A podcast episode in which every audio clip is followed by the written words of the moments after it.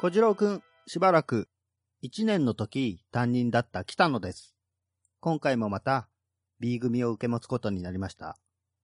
よろしくね。何来たの何言ってんの北原さん。死後してんじゃねえ、この野郎。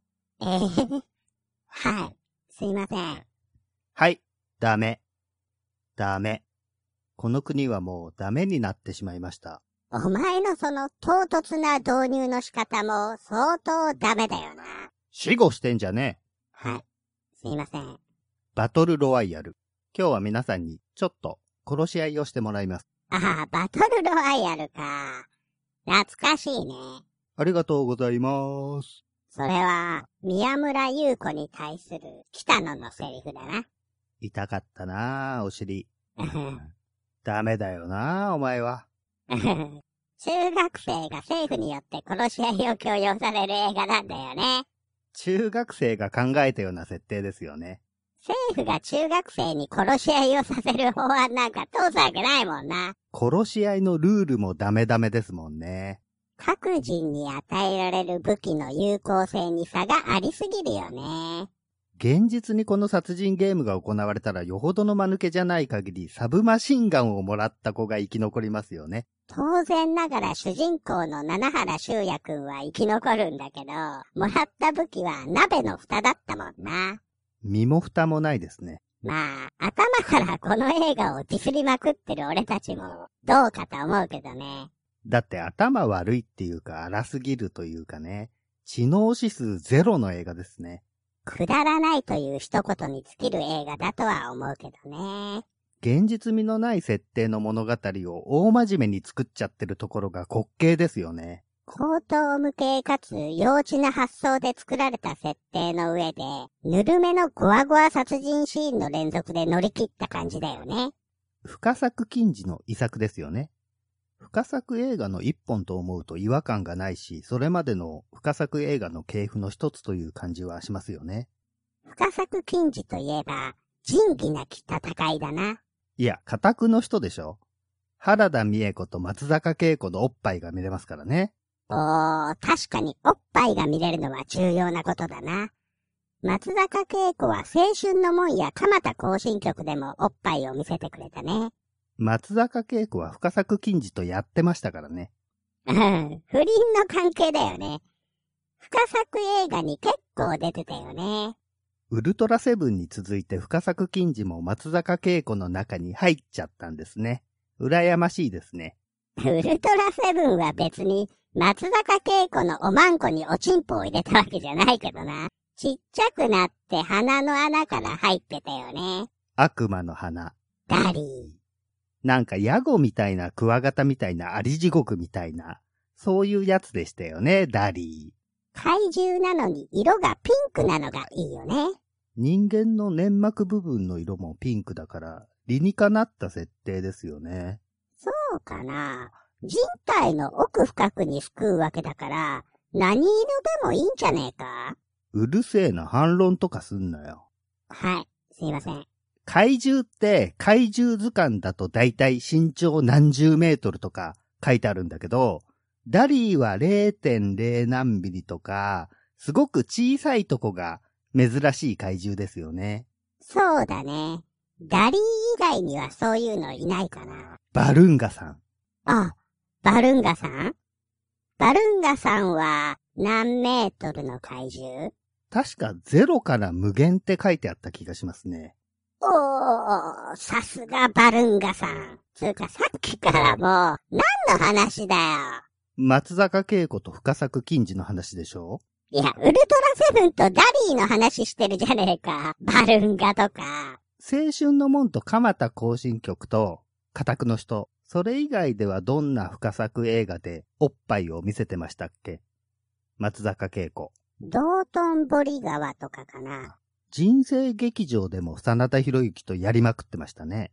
綺麗な女優さんだったよね、松坂慶子。でも意外とおっぱいは大きくないんですよね。どんくらいかな。せいぜい D カップくらいですかね。あの頃の日本人女性はあんまりおっぱい大きくないからね。原田美恵子は G カップくらいあったんじゃないですかつうか北原さんまたおっぱいの話になってるよ。深作金次の映画といえばおっぱいじゃないですか。えー、そうかな仁義なき戦いにおっぱい出るっけ後がないんじゃ、後が。ああ、そうだね。菅原文太が思いっきりおっぱいチューチューしてたわ。新仁義なき戦いではウルトラセブンのアンヌ隊員のおっぱいが見れますよ。ちっちゃい頃に見てたアンヌ隊員のおっぱいが見れるというのは感慨深いものがありますよね。アンヌ隊員はウルトラセブン以外のお仕事では結構エロエロだもんね。エロエロ女優といえば渡哲也主演の仁義の墓場もセリメイカのおっぱいが見れます。セリメイカ。誰それ。前略お袋様で分けた神の旦那さんの愛人を演じてた人ですよ。70年代のエロ担当の女優さんです。そうなんだ。全然顔が浮かばないけど。あセリメイカも知らないのにラジオとかやってんのかよ。あ、 勉強不足でした。すいません。そんなに無知なのに何を喋るわけ無知です。すいません。仁義の墓場ってものすごい映画でしたよね。仁義なき戦いシリーズから始まった実録ヤクザ映画の一つだな。深作金次はそのジャンルを取りまくってたもんね。大笑い、30年のバカ騒ぎ。ああ、 死刑になる前の独房の壁に書いてある言葉だよね。渡哲也演じる石川力夫が書いたんでしょあれは本当に書いたんだよね、石川力夫本人が。ヤクザというより怪獣みたいな人ですよね、石川力夫って。親分のためにバンバン人殺して、大阪に身を隠してる時に、麻薬中毒になって、ただの狂人になっちゃった人だよね。強姦して物にした嫁が死んだから、親分に香典に1億円くれとか言って、断られて、その親分まで殺しますね。なんか、奥さんの遺骨が入った骨壺を常に持ち歩いてて、遺骨をガリガリかじりながら麻薬をやってるんだよな。怖えよ。愛ですね。美しい映画でした。ただの気違いだよ。ヤクザの墓場、口なしの花っていう映画があるんですよ。え、それは深作金次の映画そうです。主演も、仁義の墓場に続いて渡哲也で、ああ、脚本も仁義なき戦いからずっと実録ヤクザ映画やってる笠原和夫なんですよ。ヤクザに取材を取って脚本を書いてるんですけど、ヤクザの墓場で韓国系ヤクザ役の梅宮達夫が渡哲也と一緒に日本のヤクザだか警官だかと喧嘩した後に若い頃はよく喧嘩したなそれで喧嘩の後はオナニーをしまくったなっていうのを実際のヤクザから聞いた話を脚本に盛り込んでるってことだね。そう。それで、 梅宮達夫が、カモーンって叫ぶと、外人の娼婦が部屋に入ってくるんですよ。うん まあ、喧嘩した後に性欲が高まるってことなんだろうけど、もう少し静かに勝負を呼べよ、梅宮。仁義なき戦いだけでも5作あるのに、県警対組織暴力とか、たくさん実力ヤクザ映画を撮った監督でもあるよね、深作金次。特に仁義なき戦いは群衆劇という点で、深作金次の一つのスタイルを確立してますよね。結構な数の登場人物が出てくるけど、どんどん死んでいくっていうパターンだな。柳生一族の陰謀とか魔界転生もそうですね。宇宙からのメッセージも群衆劇だったね。里見八犬伝もね。そう考えれば、バトルロワイヤルのように中学生一クラス分が出てきて殺し合うっていう映画には、向いてる監督だったわけだな。魔界転生のパンフレットに、細川ガラシャのヌード写真があって、素敵なんですよ。せっかく俺がバトルロワイヤルの話に繋げたのに、またゼロに戻されてるじゃねえか。キリがないから深作作品を羅列するのはやめようぜ。中心蔵外伝四谷階段の高岡咲のおっぱいについては話さないんですか ああ、それは無視できないおっぱいですね。もう、びっくりしましたよ、さきちゃんのあのおっぱいには。爆乳の老いは。そう。 巨乳という表現では収まりきらない、まさに爆乳でしたね、北原さん。四谷階段のお岩というと、毒で崩れた顔がトレードマークだけど、高岡咲のお岩に限っては、おっぱいの方がインパクト強かったですよ。手塚治虫の四谷階段のお岩さんもおっぱい大きかったというか、エロかったですね。そうなのお化けなのに。主人公の少年がお岩さんのおっぱいをもみもみしたり、お岩さんが全裸でキャーとか言ったりするの。一体どんな漫画なのか全く想像できないけど、まあきっとエロい漫画なんだろうね。手塚漫画ですからね。手塚はおっぱいを描くときに、乳輪の表現をちゃんとするから、まあ悪くない漫画家なんじゃねうん。おそらく地球上で手塚治虫を知ってる人は大体そう思ってるでしょうね。乳輪を描くので悪くない漫画家だと。長い号ですら乳輪は描かないもんね。そういう印象ですよね。おっぱいの大きさに対して乳首も小さめに描く感じで。北原さんは長い号は好きなはずだけど、やはり、そのあたりは手塚治虫の方がいいんだね。最近というか80年代くらいから長い号が描くおっぱいって偽物みたいなんだもん。硬そうで大きい割に乳輪も小さいの。あー、北原さんが一番許せないおっぱいの描き方だね。例外はあるとしても、基本的にはおっぱいが大きければ乳輪も大きくなるのが宇宙の真理ですからね。そうじゃないとしたらそれは偽物おっぱいか、アニメのおっぱいですよ。アニメはそういう描き方をする人が多いよね。本当におっぱいが好きなら乳輪も大きく書くはずですから、大して好きじゃないんでしょうね、巨乳。そこで本当のおっぱい好きか、エセおっぱい好きかがわかるね。大きい乳輪を口いっぱいに吸い込んでチューチューするのがいいのにね。そうだね。自分の口で乳輪が隠れて、おっぱいの膨らみだけが視界に入ってるあの状態がもう楽しくてね。おうおう。そうだね。それは、エロ楽しそうだよ。大きいおっぱいというのは重力に負けて垂れるじゃないですか。それを手や口を使って押し上げる感じで、重力という地球にいる限り逃れられない巨大な力から、おっぱいを解放するわけです。うん。そうか。そうなんだ。北原さんは、おっぱいが食べてる様子が本当に好きだよね。巨乳であれば避けられない現象ですからね。漫画とかアニメの多くはそこを表現しない人が多くて、そのくせ大きいおっぱいを描きたがるから、偽物みたいになっちゃうんですよ。だから、硬そうに見えるんですよね、そういうおっぱいは。おっぱいはもみもみチューチューして楽しむものだし、姿勢によっていろんな形になるのが魅力なのにね。北原さんがおっぱいが重力にやられてるのとか、大きい乳輪が好きな理由はすべて巨乳好きであるからということからのごく自然な流れの上にあって、むしろそれは避けられないことなんだね。そうですよ。柔らかいからこそ、垂れる。大きいからこそ乳輪もまた大きい。それが真の巨乳ファンということですね。はい。でもさ、北原さんが好きな松本零士の描くおっぱいは乳輪表現ないんじゃないのレイジの描く女はパーツで描いてないから。おっぱいは書いてるじゃん。おっぱいも描いてるけど、彼の表現は女の体のラインにエロさとか美しさを求めてるでしょああ、そうか。あえて乳輪を書かないことで、体全体から伝わるエロチックさを強調してるんだな。そう。だからあれはもう巨乳であるとかそういうことは必要なく、もう成立しちゃってるんですよ。でも、レイジが描く女は、すごくスリムだけど、おっぱいも決して小さくはないよね。肩から足まで続くラインを壊さない程度の絶妙な大きさですよね。そうですか、まあ。はい。とても参考になりました、北原さん。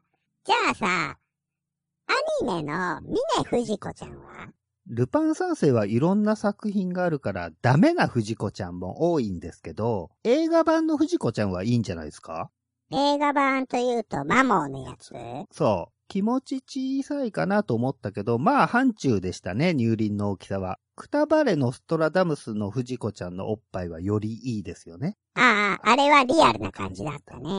一応垂れてるしね。最近のアニメの藤子ちゃんのおっぱいはちゃんと垂れてるからいいですね。峰不二子という女とか、次元大介の墓標とか、アダルトな作りでいいよね。ルパン三世がテレビアニメになる前に、アニメ映画の企画としてパイロット版が作られたじゃん。あの藤子ちゃんは服を破かれておっぱいが丸出しになるんですけど、服で持ち上げられてたおっぱいが破かれる勢いで横に揺れてるのが素晴らしいです。重力の影響が表現されてるんだな。次元大介の墓標では、ぬるぬるしてたのが素敵でしたね。ああ、全裸でぬるぬるしてたね。僕は巨乳ぬるぬるローション系の AV しか見ません。何のカミングアウトなんだよ。ローションでぬるぬるになったおっぱいをなめなめするとまずいですよ。味がないので逆にまずい。そうなんだ。味がないってどんな感じなんだ薬を飲むとき包むやつあるでしょああ、あるね。なんて言うんだっけ、あれ。あ、オブラート。それ、オブラートね。あれはでんぷんですよね。うん。あれ、味しないね。ああいう感じか。ローションは、海藻から作るんだっけ最近はポリアクリル酸ナトリウムっていう化学合成された物質で作るようですね。それ舐めたらまずいんじゃないのポリアクリルってすごく体に悪そうな響きじゃね化粧品の保湿成分や食品の増粘剤として使われるものなんで、口に入れても害はないんですよ。おそらく致死量ではないですね。そうなんだ。皆さん、安心して、ぬるぬる巨乳ローションをチューチューしてね。致死量には至ってないらしいよ。まずいけどね。おっぱいを舐めるというより、ローションを舐めてる感じになっちゃいそうだな。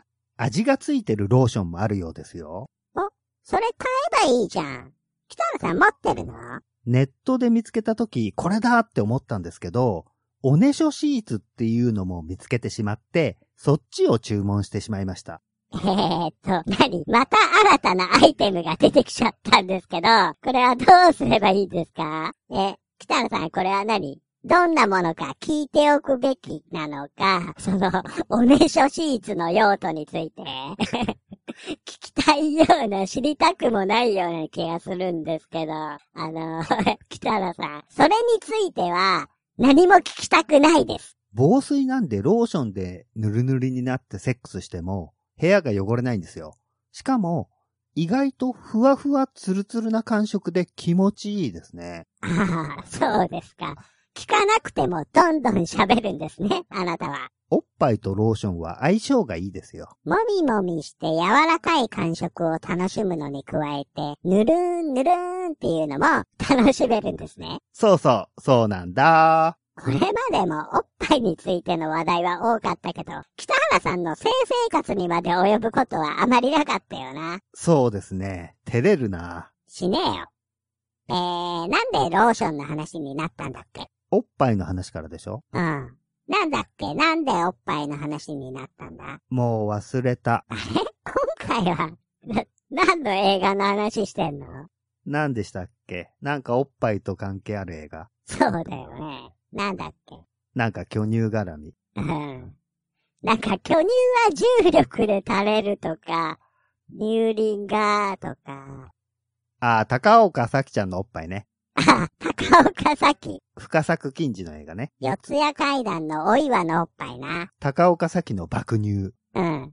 北原さんが好きそうなおっぱいだよね。もみたい。飲みたい。ダイヤモンドダイニングの社長は今夜もあの爆乳をもみもみチューチューしてるんでしょうね。うわー、チューチューしたーい。高岡咲は今やダイヤモンドダイニングの社長夫人なんだな。あの社長は僕より一つ年下なんだから僕にもチューチューさせろって話ですよ。社長、お前より年下か。お前とあの社長では、人生における経済力や華やかさに大きな開きがあるな。あの社長を殺して僕が社長になりすませば咲ちゃんの爆乳をチューチューできるんですよ。できるんですよって、まず、殺すこともなりすますことも結構難しいんじゃねえかダイヤモンドダイニングといえばヴァンパイアカフェってまだ行ったことないんですよね。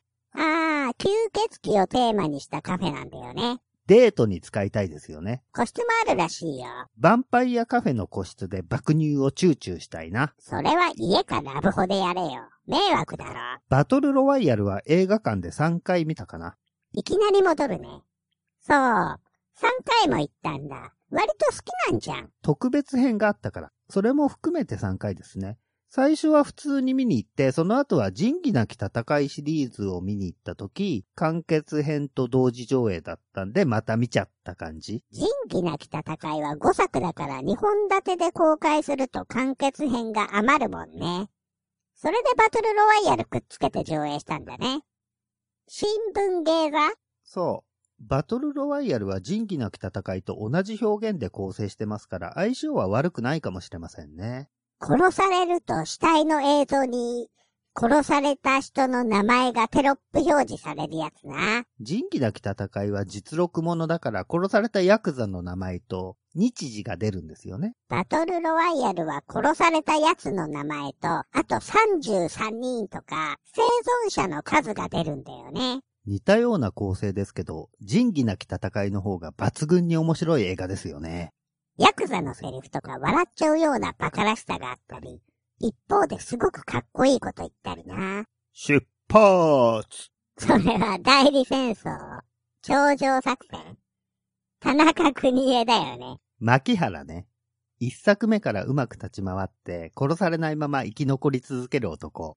なんかトラックの荷台に黒服のヤクザがたくさん乗ってて、牧原が言うんだよね。出発なかなか異様な光景なんですよね。ヤクザ同士の抗争で家から出ると、殺されちゃうかもしれないから、家の物干しから手旗信号で連絡し合ったりするのが面白かったね。それは新仁義なき戦いかな。仁義なき戦いは登場するヤクザはほとんど死にますけど、まさか一番死んでほしい牧原と山森が生き残るとは思いませんよね。山森がどんな死に方をするかを楽しみに5作品見続けて、死なないんだもんな。しかもその後の新人義でも生きてる。広島ヤクザ抗争を起こした張本人ですからね。嘘泣きまでして自分の立場を守り抜くからな。山森さん、弾はまだ残ってるがよっていう、一作目のラストの菅原文太のセリフが、最も山森にダメージを与えたのかもしれませんね。あのラストもいいね。葬式の家とか花とか銃で撃ちまくるという嫌がらせな。文太怒ってますからね。自分の命を狙ってた酒井が殺されて、その葬式に参列してる親分たちは酒井が殺されるよう動いてたわけですからね。親分たちが組の若者を使って構想して、自分らは死なないというのがシリーズを通して描写されてるよね。広島市東編と代理戦争はそのあたりが特に強調されてますよね。北王子金也と渡瀬恒彦が演じる若手が共にラストで悲惨な死に方をするっていう。菅原文太演じる主人公のヒロノは完結編あたりでは親分の立場だけど、ラストではちゃんと刑務所に入って小林明と反省をしてるよね。窓から雪が降り込んでるんですよね。北海道の網走刑務所だから。サンダル履きで寒そうなんだよね。小林明の組と戦争してる組の親分が電話をかけてきて、戦争を続けるのは金がかかるから、ちょっと金貸してって頼むのが面白かったね。小林明が切れるやつな。戦争してる相手に金貸すバカがいるかって。物語は広島のヤクザ組織が戦後どんどん大きくなって構想に発展していくっていう広島ヤクザの歴史なんですけど、コメディの要素が強いんですよね。山森の嘘泣きとかね。 出発牧原な。あんたらおめこの汁で飯食ってるんじゃないのお、大友だ。 そろそろバトルロワイヤルの話するしようか。映画としてはまあまあだけど、中学生の死に方のバリエーションは豊富ですよね。うん。北原さんはどんな死に方が印象に残ってるやっぱり一作目でおもちゃ屋に入って人形とかおもちゃを手に取ってこう優しく眺めてね、穏やかな笑顔を見せてるところをいきなり襲撃されて銃で撃ちまくられて死ぬ堺とかいいよね。それは、仁義なき戦いじゃねえか。海辺の松の木に吊るされて、大友にライフルの的にされて泣きながら死んでいく川谷拓三もいいね。それは広島市東編じゃねえか。広島市東編といえば、北王子金也がマグナムで人を殺しまくるけど、口径が大きくて殺傷力も高いっていうことを表現するために、マグナムで撃ち殺される小池浅尾が、撃たれるたびに飛び上がるみたいに体を動かしてるのが、全然リアルじゃないけどなんか好きですね。うん。だからそれも 広島市東編だからな。あとね、敵を殺そうとして水中銃を持ってくるんだけど、間違って自分の足に水中銃撃っちゃう桜木健一とか面白いね。それはなんだ、完結編か頂上作戦から。頂上作戦だとね、夏柳勲が酔っ払ってるヤクザの背中にナイフをぶっ刺して、その後鼻をそぎ落としてから銃で撃って殺すっていう残酷殺人シーンがありますよね。広島ヤクザ荒っぽいからね。 川谷拓三が指詰めるだけじゃ足りないと思って自分の腕を切り落とすっていうのも狂ってていいね。へへへ、それは代理戦争かな。広島市東編では犬をぶっ殺して鍋で煮て食べたりしますよね。うん。渡瀬恒彦も血まみれで悲惨な死に方をするんだけど、葬式でお母さんが骨壺を抱えてるところに敵のヤクザが撃ってきて、遺骨が道路にバラバラって巻かれちゃうのも悲惨で面白いね。その後、原爆ドームが映し出されて、若者の死についてのナレーションで終わるんだよな。代理戦争。そうそう。仁義なき戦いは広島の構想と原爆のイメージを重ねてますよね。はい。面白かった殺され方を言って、仁義なき戦いから離れて、息子よよく戻ってきたって、歓迎するタイレル社の社長の頭を両手でギリギリ締め付けて、眼球を親指で潰すやつとかね。それはブレードランナーじゃねえか。もう、深作禁止の映画ですらないじゃねえかよ。しかももう日本映画ですらねえぞ。リドリー・スコットの映画だとあれ、コート返せーって走ってくるアンディ・ガルシアの首を松田優作が日本刀で切断するやつ、スローモーションで生首が空中を飛びますよね。うん。あれは悲しかったよね。でも北原さん、リドリー・スコットの映画の面白かった殺され方を聞いてるんじゃないからね。上様、三大将軍様、バカな、こんなバカなことが、これは夢だ、夢を見ているのだ。おのおの方、お騒ぎあるな、お騒ぎあるな、お騒ぎあるな、何事もない、何事も起こってはおらぬ、これは夢でござる、さよう、ただの夢でござる。 夢じゃ夢じゃ夢じゃ夢じゃ夢じゃ夢じゃ夢じゃ、夢でござる。まあ、リドリー・スコットから深作禁止に戻ってきたけど、それは野球一族の陰謀だからね。 生首っていいですよね。いいよね。魔界転生でも天草四郎が最後生首になってましたよね。自分の生首を抱えて笑ってるよな。でも深作金次といえば白塗りですよね。野球一族の陰謀のカラスマ少将は公家だから白塗りだな。同じ成田幹夫が宇宙からのメッセージでは白塗りどころか銀色に顔を塗ってガバナス皇帝を演じてましたね。宇宙に殺戮と恐怖をもたらした張本人。その罪、万死に値する。宇宙 SF 映画のセリフとは思えないですよね。そりゃ、ビッグモローも一度出演を断るよな。あと、深作映画の白塗りって、何があんの中心蔵外伝四谷階段のお梅の家族が全員白塗りですね。ああ、お梅とか完全に気違いだしな。あの映画は高岡咲のおっぱい以外にも見るべきものはあるじゃん。佐藤浩一の家門かっこいいしね。そういえば映画の後半で佐藤浩一も白塗りになってるんだよね。お梅の家に婿入りしますからね。うん。他には、まだある必殺4。おー、必殺4な。真田広之が白塗りだな。 死ね、死ね、死ね、死ね。必殺4でも成田幹夫は殺されちゃうよね。上守備じゃ。適当すぎるよ、このラジオ。ちゃんとやろうか。そろそろ。てめえら、歩いた後にいくつ死体を転がしゃ気が済むんで。はは。飛び散る血しぶき転がる生首。なんだっけ、それ。えっ、と、千葉真一でしょわらべや文七。わかってんなら聞くな。やったなぁ。父ちゃんびっくりしたぜ。仕事人にゃあ、もったいねえや。千葉真一は、仁義なき戦いから深作映画の常連という印象だな。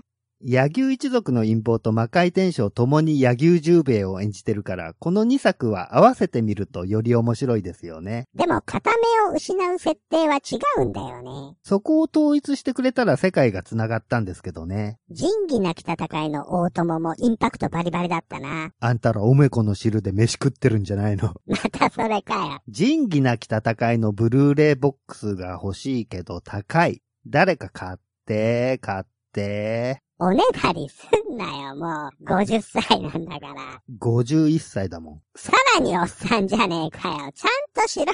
ちゃんとしてますよ。してねえじゃねえか。バトルロワイヤルの話もしねえし。どんどん人が死んでいく映画って面白いですよね。まあ、人が死ぬところを見たいから映画を見るわけだからな。あとはおっぱい。あとは、筋肉とかな。面白い死に方思い出した。おー、何所詮お前の力ではアテナを守ることなどできなかったのだ。勝利の味もまた虚しいものだな。これで虚しさを断ち切れるか。宝欲天章ああ何が起こったんだあははフェンリル。ニヒルで強かったのに一瞬で死亡すんだよね。ラーラーラーラーラーラーラーラーラーラーラーラーラーラーアーテーナーもう、今度は、セイントセイヤなのかよ。赤バラの恐怖。ロイヤルデモンローズブラッディローズシャイニングヘルクロー貴様を地獄へ送る聖なる翼、ガルーダヘロウィングネビラチェーンもう、殺され方とかじゃなくて、セイントの技の名前を連呼してるだけじゃねえかよ。 兄さん、やっぱり来てくれたんだね。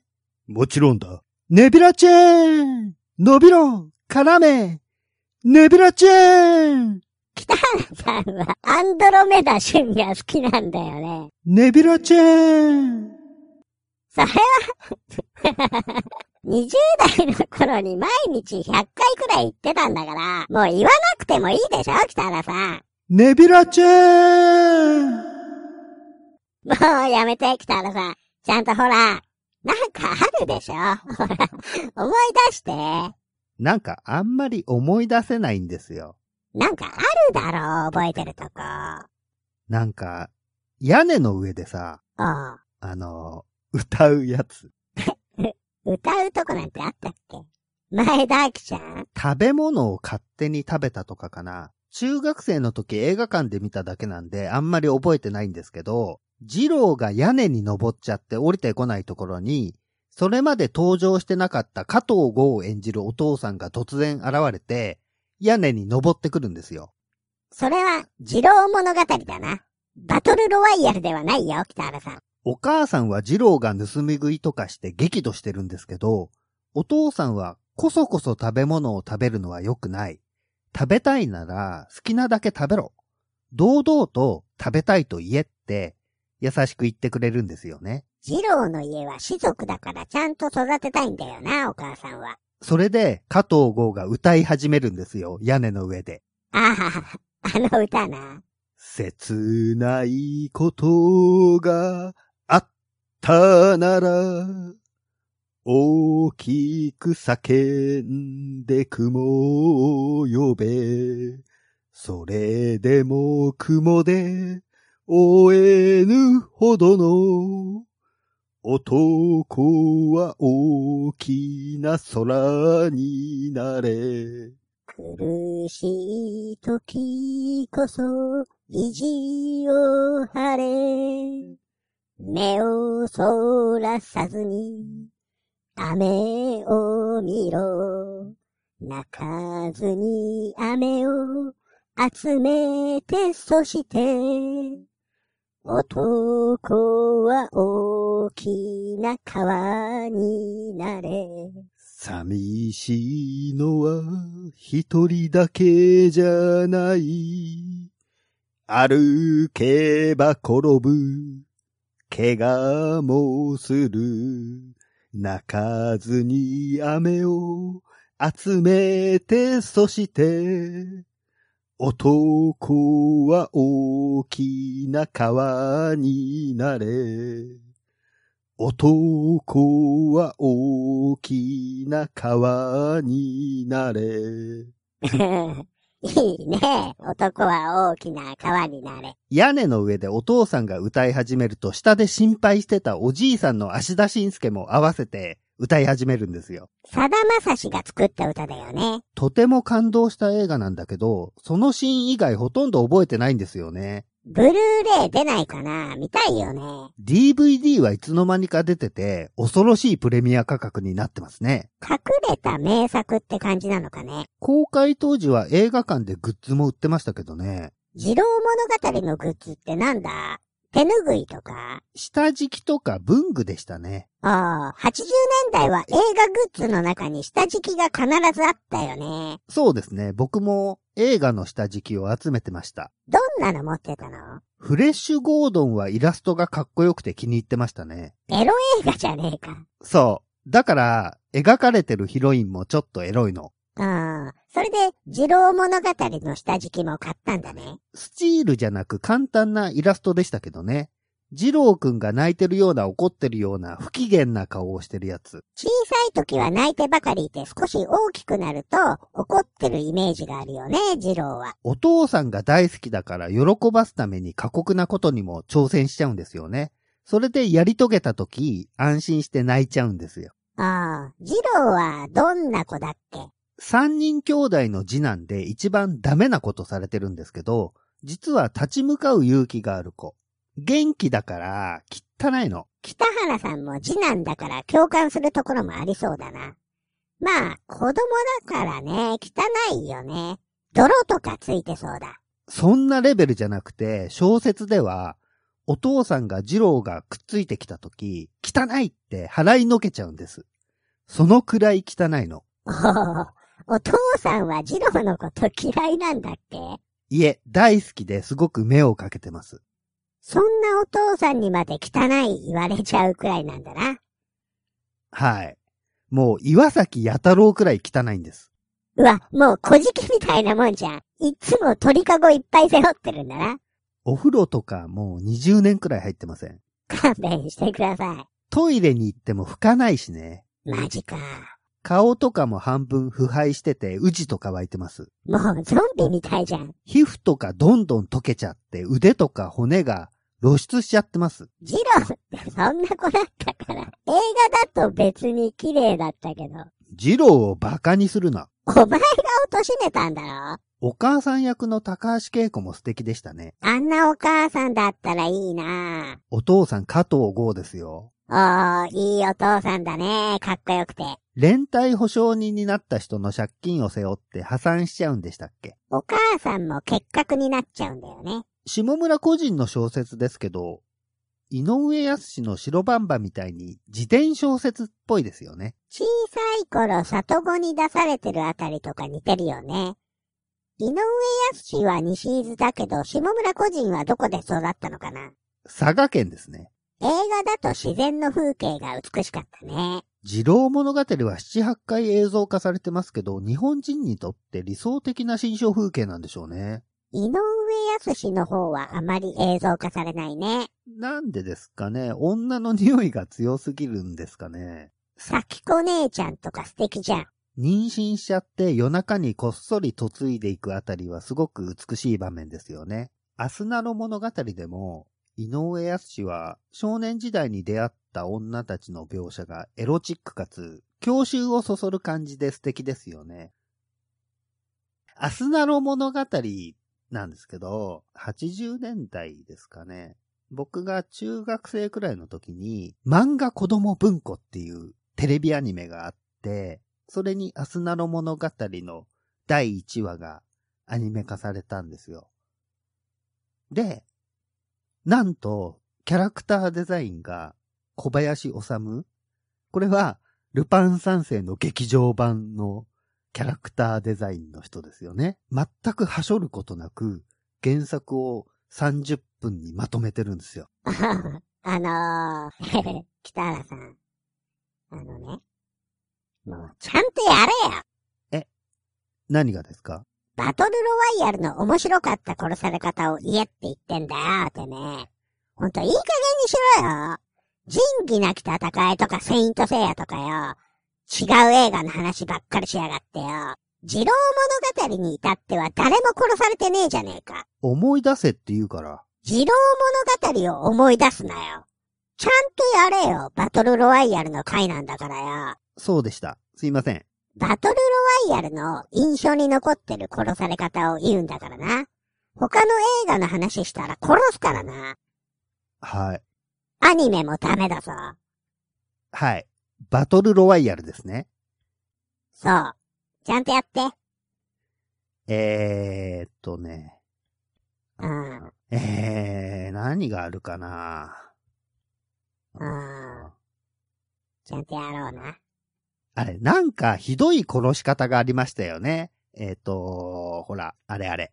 うん。何 あの、あれ、なんていうのあの、運動会とかで使う、大きい声になるやつ。えー、えー、それは、覚醒器かそう、その、覚醒器で、あ、あって、うん、うん。覚醒器でな。よし、はい、それで、あーって、うん、はい。え、なんかそういうやつ。うーん、全然わかんねじゃあね、あのほら、えっ、と、斧で、あのえ。うん。斧で、はい、行こう。北野さん、はい。あの、崖からゴロゴロってあの、転がる。おー、崖からね、なんか、やばそうだね。はい、いいですよ、北野さん。はい、どんどん行きましょう。大丈夫大丈夫っていう、あの、そういうやつ。おおー、え うん。でなんかそういう、うん。え、そ、え、それだけそう、そういう、大丈夫ってやつ。わからねえー、あれあれ。あれはえ。あ、あれなんだあの、ゴーゴー夕張が、おー、ゴーゴー夕張、栗山千明な。千秋がなんか、うん。え、なんかあの、あの、僕、キルビル見てないんですよね。いや、キルビルの話じゃなくて、いネビラチェーンや、セイントセイヤでもなくてね。あんたらおめこの汁で飯食ってるんじゃないのだから、仁義なき戦いもダメだって言っただろ。はい。バトルロワイヤルですよね。そうだよ、わかってんだろ。え頑張ろう、北田さん。ー、えーっと、最初に、うん。 何これって、なんだ、なんだなに、なにこれ。なんか、女の子が、おー。だから、何これっていうやつ。伝わってこねえな、もう。いや、わかんねえよ、それじゃあ。メールを読みましょおえメールう。マグさんからいただきました。おー、マグさん。ありがとうね。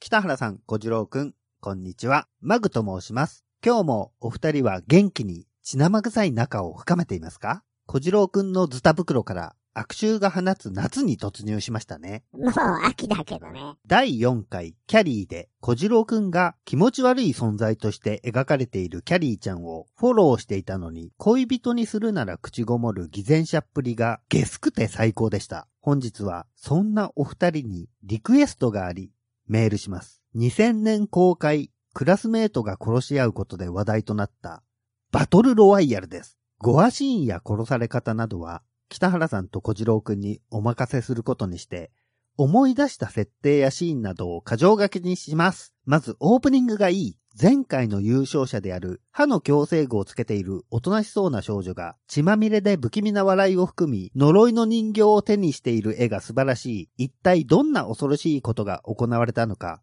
少女の笑みだけで説明されています。制服のブランドが×。当時、中学生の間で流行っていた洋服ブランドを着せたこと。小説ではセーラー服と学ランですが、戦闘の際見栄えがいいのはブレザーであるため変更されました。バツでは初期設定であるバトルロワイヤル版セーラー服をコレクションで販売しています。今でも欲しいです。桐山和夫の設定は原作の方が好きです。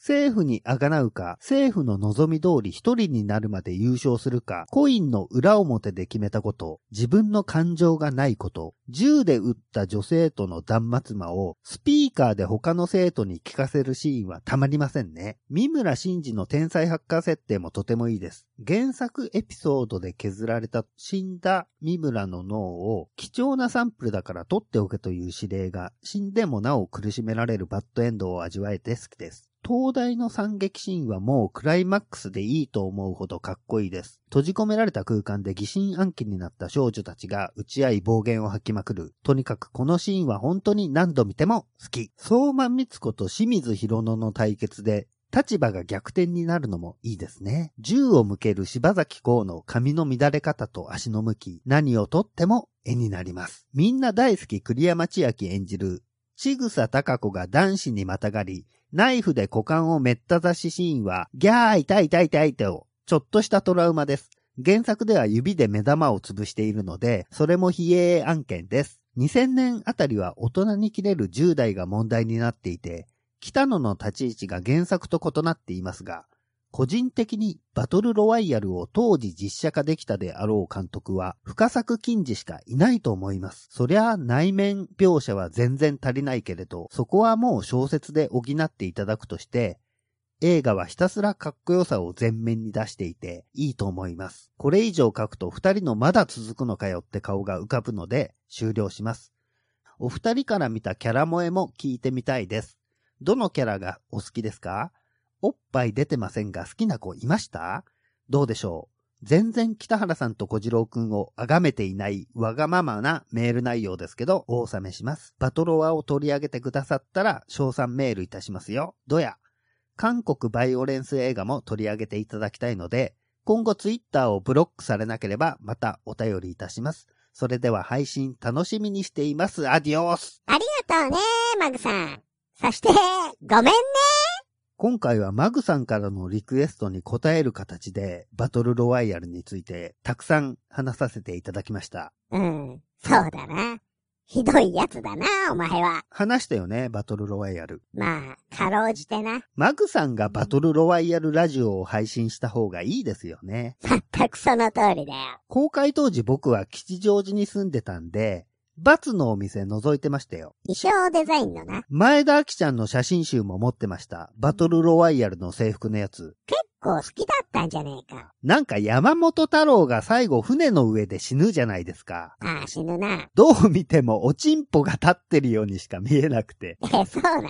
仰向けに寝てるんだけど、股間が盛り上がってるんですよね。そうなんだ。バトルロワイヤルについてはこんな感じかな。いや、なんか、東大のシーンが盛り上がったとか、桐山が目から血を流しながら、まだ攻撃してくるとか、そういうこと言えよ。山本太郎の勃起疑惑についてしか話さないのかよ。次のメールです。ごめんね、マグさん。リュウタンさん、ありがとね、リュウタンさん。ゴワゴワ。ごわ北原さん、小次郎さん、おはようございます。ゴワゴワ、傷物語1から3と、チャイニーズゴーストストーリーまで、拝聴させていただきました。傷物語とっても見たくなりました。近いうちに必ず見てみます。チャイニーズゴーストストーリーは、小学生の頃に2を見て、将軍のような人の腕が切り落とされるシーンを見て、少しトラウマになってました。久しぶりに見たくなったので、チャイニーズゴーストストーリーも近いうちに見てみようと思います。先日、ミッドナイトミートトレインを見てみました。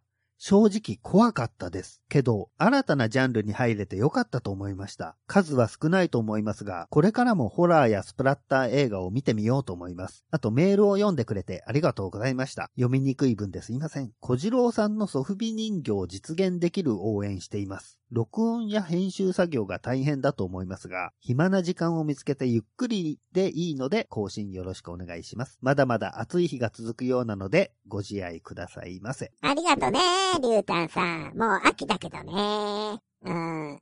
傷物語はいいよね、おっぱいが。爆乳アニメですからね。冷血編では羽川が全裸で走るシーンがあるけど、乳輪は愚か乳首まで表現されてなかったね。あれだけたわわなおっぱいの表現が上手なのに実に惜しいですよね。アニメ映画なんだから表現するべきだと思うんだけど、何を恐れて省略しちゃったんだろうね。テレビ放送に対応できる形にしたってことなんですかね。そんなの放送用の編集を新たにすればいいのにな。次元大介の墓標を見習えって感じですね。峰藤子という女なんかテレビアニメだけどしっかり乳首乳輪の表現しているというのに嘆かわしいことだよね。所詮、羽川ってことなんでしょうね。藤子ちゃんには永遠にかなわない。日の丸国旗ばかり書いてないで、乳輪を書けってことだな。日輪より乳輪が好きです。乳輪が売ってたら、いくらなら買う乳輪は買うものじゃありません。どういうことそれは。愛とおちんぽで手に入れるものだと思うのです。ああ、北原さんはソープとか行く男嫌いだもんね。乳輪や乳首はその女性を心から愛し愛された男、ただ一人に与えられるべきもので、だからこそ人は恋人や妻や夫をいたわる気持ちが生まれるのだと気づいたのです。だから僕は乳輪をタダでくれるという星を破壊してしまおうと思うのです。なんなんだその、おっぱい鉄道39。リュウタンさんがおっぱいアニメのこと書くから、こんなことに。そうだな。リュウタンさんが悪いな。反省してくれよ、リュウタンさん。で、チャイニーズゴーストストーリー2を子供の頃に見たんだって。腕が切り落とされるシーンありますね。背中に10本くらい剣を刺して投げてくる人でしょ投げた剣を無知で絡め取ってまた背中に戻す人ですね。政府の役人なんだけど、いい人なんだよね。でも演じてる役者が、男たちの番下でマークをいじめるやつだから、嫌い。そうですか。ミッドナイトミートトレインは映画より小説の方が抜群に恐ろしいし、神秘的で想像力をかき立てられますよ。クライブ・バーカーの小説だよね。血の本っていう短編集ですが、日本では文冊で出版されて、第1話目がミッドナイトミートトレインで、第1巻の表題作になってるんですよ。それだけよくできた作品なんです。映画はちょっと気取った感じになってたね。小説は始まってすぐに残酷ゴワゴワで超ドキドキな展開ですよ。ラストも映画では陳腐な表現になってますけど、小説は怖いけど、有限で美しい感じでとても素晴らしいんですよ。映像化は難しいのかな小説は出版された当時ではとても映像にできない描写でしたけど、今ならコンピューターグラフィックスで描けると思うんですけどね。なぜかつまらない感じに変えちゃいましたね。クライブ・バーカーはヘルレイザーとかミディアンとか自分で自分の小説を映画にしてるよね。ゴッドモンスターはアカデミー作品賞にノミネートもされましたね。フランケンシュタインの映画を撮ったジェームス・ホエール監督の謎の死を扱った映画だな。クライブ・バーカーは制作者として関わってますね。自分の小説がゴミみたいな映画として映像化されたことで、自ら映画の世界で手腕を振るったんだよね。血の本の中でも傑作とされてるドクロ王という古の怪物が現代に蘇る怪奇譚がゴリラみたいな怪物が出てくるひどい映画にされましたからね。小説のドクロ王は結構でかくて人間を食べるんだっけ知性のある怪物で人間の信仰を嫌うんですよね。それでキリスト教会の神父におしっこをかけたりするんですよ。うん。あと、おまんこが嫌いなんだよね。人間の繁栄の象徴としておまんこを嫌ってますね。女性器をかたどった石に異常な嫌悪感を抱くんですよね。映画だと、ビームが出る石になってたな。ゴリラがビームで死ぬ映画にされてしまいましたね。そりゃ、勢いで映画監督にもなっちゃうよな。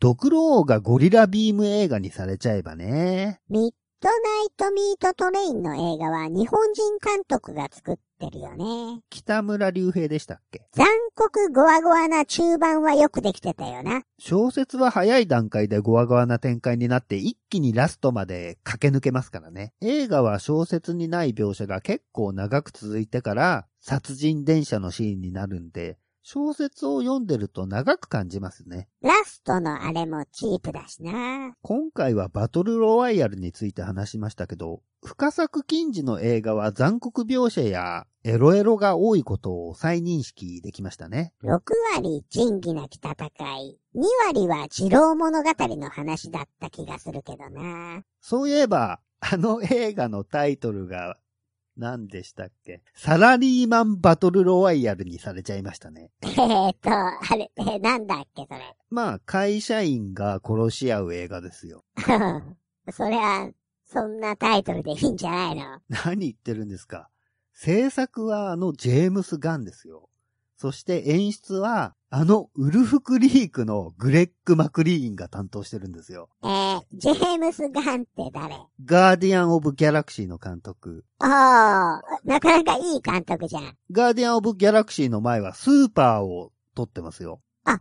スーパーの監督なんだ。すごいね。さらにスーパーの前はスリザーを撮った監督ですよ。あ、あの、 スリーザー。おー、なかなか悪趣味な、 面白い怪物映画だったね。まあまあ、そうですね。で、ジェームス・ガンの脚本を元に作った映画なんですよね。え、現代はなんていうの忘れた。え、 じゃあ、いいんだよ。じゃあ、サラリーマンバトルロワイヤルで覚えやすいかまあ、そうですね。ら。うん。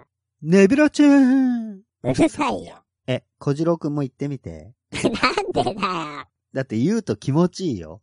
ネビュラチューンえ、マジで。ネビラチューンネビュラチューンネビラチ襲撃軍狼犬ューン え、え、なに、なに、それは、なんだっけ北欧神話編のフェンリル。あー。